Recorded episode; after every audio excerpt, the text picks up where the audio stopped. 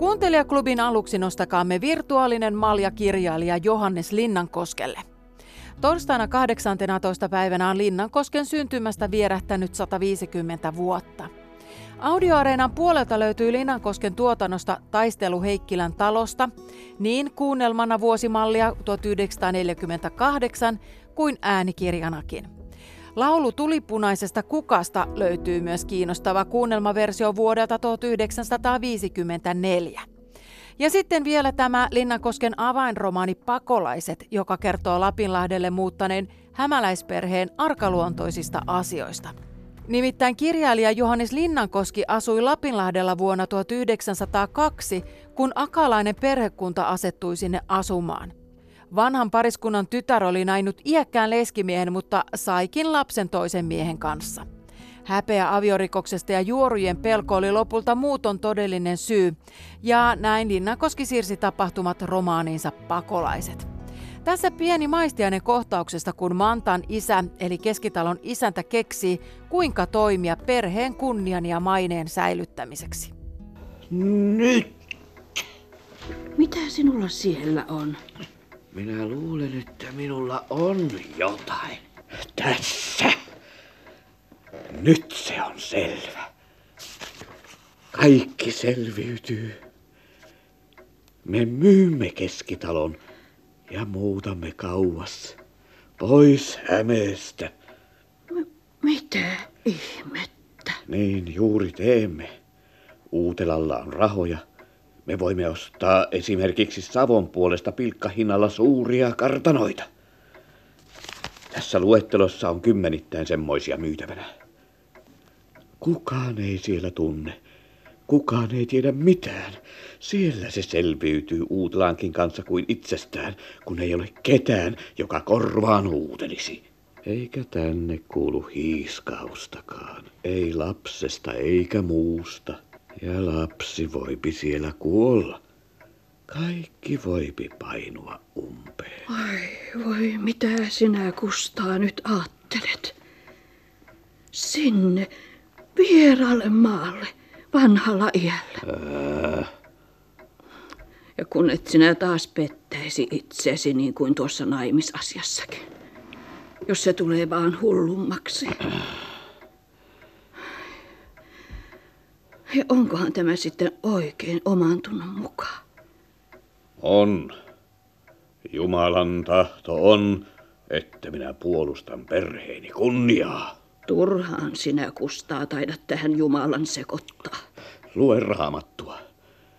Kaikki, jotka ovat olleet rohkeat sukunsa ja kansansa puolesta, ovat menestyneet aina Kaalevista alkaen. Minä olen heikko ja kivuloinen, mutta tämän asian tähden minä uskallan vaikka mitä. Sillä elämä kestää hetken, vaan hyvä nimi pysyy iankaikkisesti. Keskitalon isäntänä Karlo Halttunen ja emännän roolista Ter- Terttu Soinvirta. Ja tämä pakolainen löytyy myös äänikirjana, lukijana loistava Esko Salervo. Kyllä tekee pahaa tuo edellä kuultu syvä ahdistus ja paha olo, ja vielä kun ottaa huomioon, että sen valtavan pahan olon saa aikaan niinkin ihana asia kuin vauva. Facebookin kuuntelijaklubin ryhmässä eräs aktiivijäsen muistuttikin muutaman vuoden takaisesta Heidi Laaksosen toimittamasta Lanttulataamo-sarjasta näin. Iso peukku ja suositus Lanttulataamolle. Kaikki, joilla vähänkin kiristää, välillä kaalia, ja vaikka ei kiristäisikään, niin kannattaa silti kuunnella. Saat vinkkejä hyvinvointiin. Otetaankin tähän pieni näyte jaksosta nimeltä Kun voima pakenee jäsenistä, millaista hoitoa masennukseen. Äänessä Pauliina Vanhatalo ja psykiatrian professori Erkki Isometsä. Niin mun on itse hirveän vaikea arvioida siitä, että kuinka vakavia mun kuoleman ajatukset oli. Et ei ne tuntuneet hirveän konkreettisilta, enkä mä tehnyt mitään suunnitelmia elämäni päättämiseksi, mutta sanotaan, että kyllä mä niinä masennu, masentuneina viikkoina ja kuukausina niin aika paljon mietin sitä, että onko järkevää elää, onko elämässä mieltä, onko, niin kuin, onko tämä sellainen hanke, joka on tuomittu epäonnistumaan. Eli tavallaan tällainen niin kuin filosofi, mutta elämän mielekkyyden pohdinta aktivoitu aivan niin kuin uudella tavalla.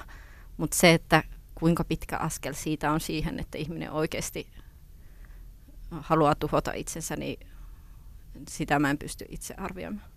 Ja kyllä mä koen, että mun masennuksen taustalla oli sellainen kroonistunut riittämättömyyden tunne siihen, sellaisia odotuksia, jotka mä olin sisäistänyt sekä, sekä niin ammatillisesti että vanhempana. Ja sitten mun, ehkä jos hyppää vähän sinne loppupäätelmiin hetkeksi, niin mä en ajattele, että mun masennuksen jälkeen mä ajattelen, että joo, että kyllä nämä mun odotukset on mahdollista saavuttaa, vaan enemmänkin se toipuminen lähti sitä kautta, että madalsi niitä odotuksia ja teki niistä itselleen niin kuin riittävän lempeitä ja kohtuullisia.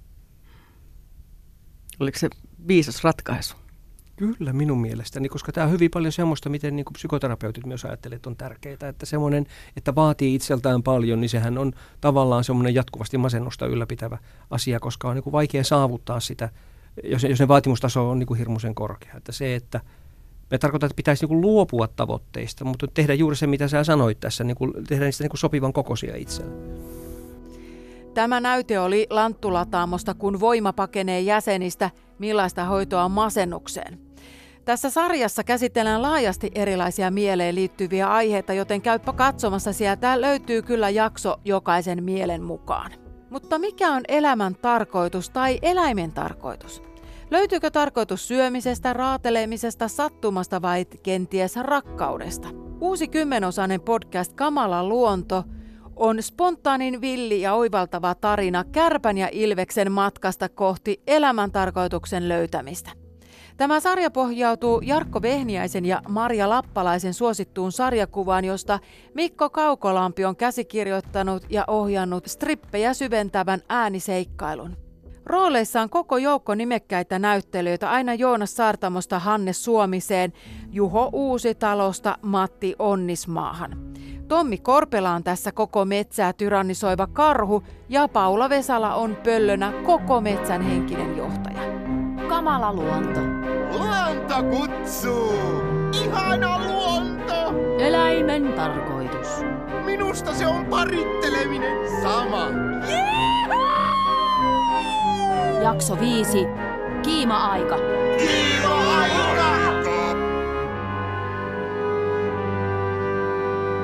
Kevät aurinko ja koko metsä herää talven jäljiltä henkiin. Kaikki etsivät kumppania. Juhu! Pöllö! Huomenta, karhu. Hei, Pöllö. Olen tehnyt parannuksen. En ole kiusannut koko päivänä ketään. Mutta nythän on vasta aamu. Tuo on kyllä totta. Päivä on vielä huolestuttavan paljon jäljellä. Kyllä se siitä. Olet vain tarkkana. Olen. Karhu. Hei, surkimukset! Ilves ja Kärppä. Ette ole mitään. Olette luusereita. Teistä ei ole mihinkään. Olette eläinkunnan häpeäpilkkuja. Mhm. Sori, Pöllö. Lankesin. Hei, te kaksi. Hakisitteko minulle syötävää? Ää, Miksi pidät käpäläsi noin? Olen valmis lyömään, jos kieltäydytte. Kiitos jo etukäteen. Nyt kuuntele tarkkaan. Emme ole mitään orjiasi, jotka tekevät mitä milloinkin haluat. Ahaa. Meillä on parempaakin tekemistä kuin totella sinua. Mitä? Olemme ratkaisseet eläimen tarkoituksen. Eläimen tarkoituksen. Niin, kuuntele nyt. Se on paritteleminen. Ei. Paritteleminen! Haha. Tarkoituksemme ei ole palvella sinua. Et voi komennella meitä enää. Ha, Mitä? jaha. Kuuntele nyt. Luulitko tosissasi, että Oi, voisit oi, oi, kävellä oi, oi. ylitsemme miten sattuu?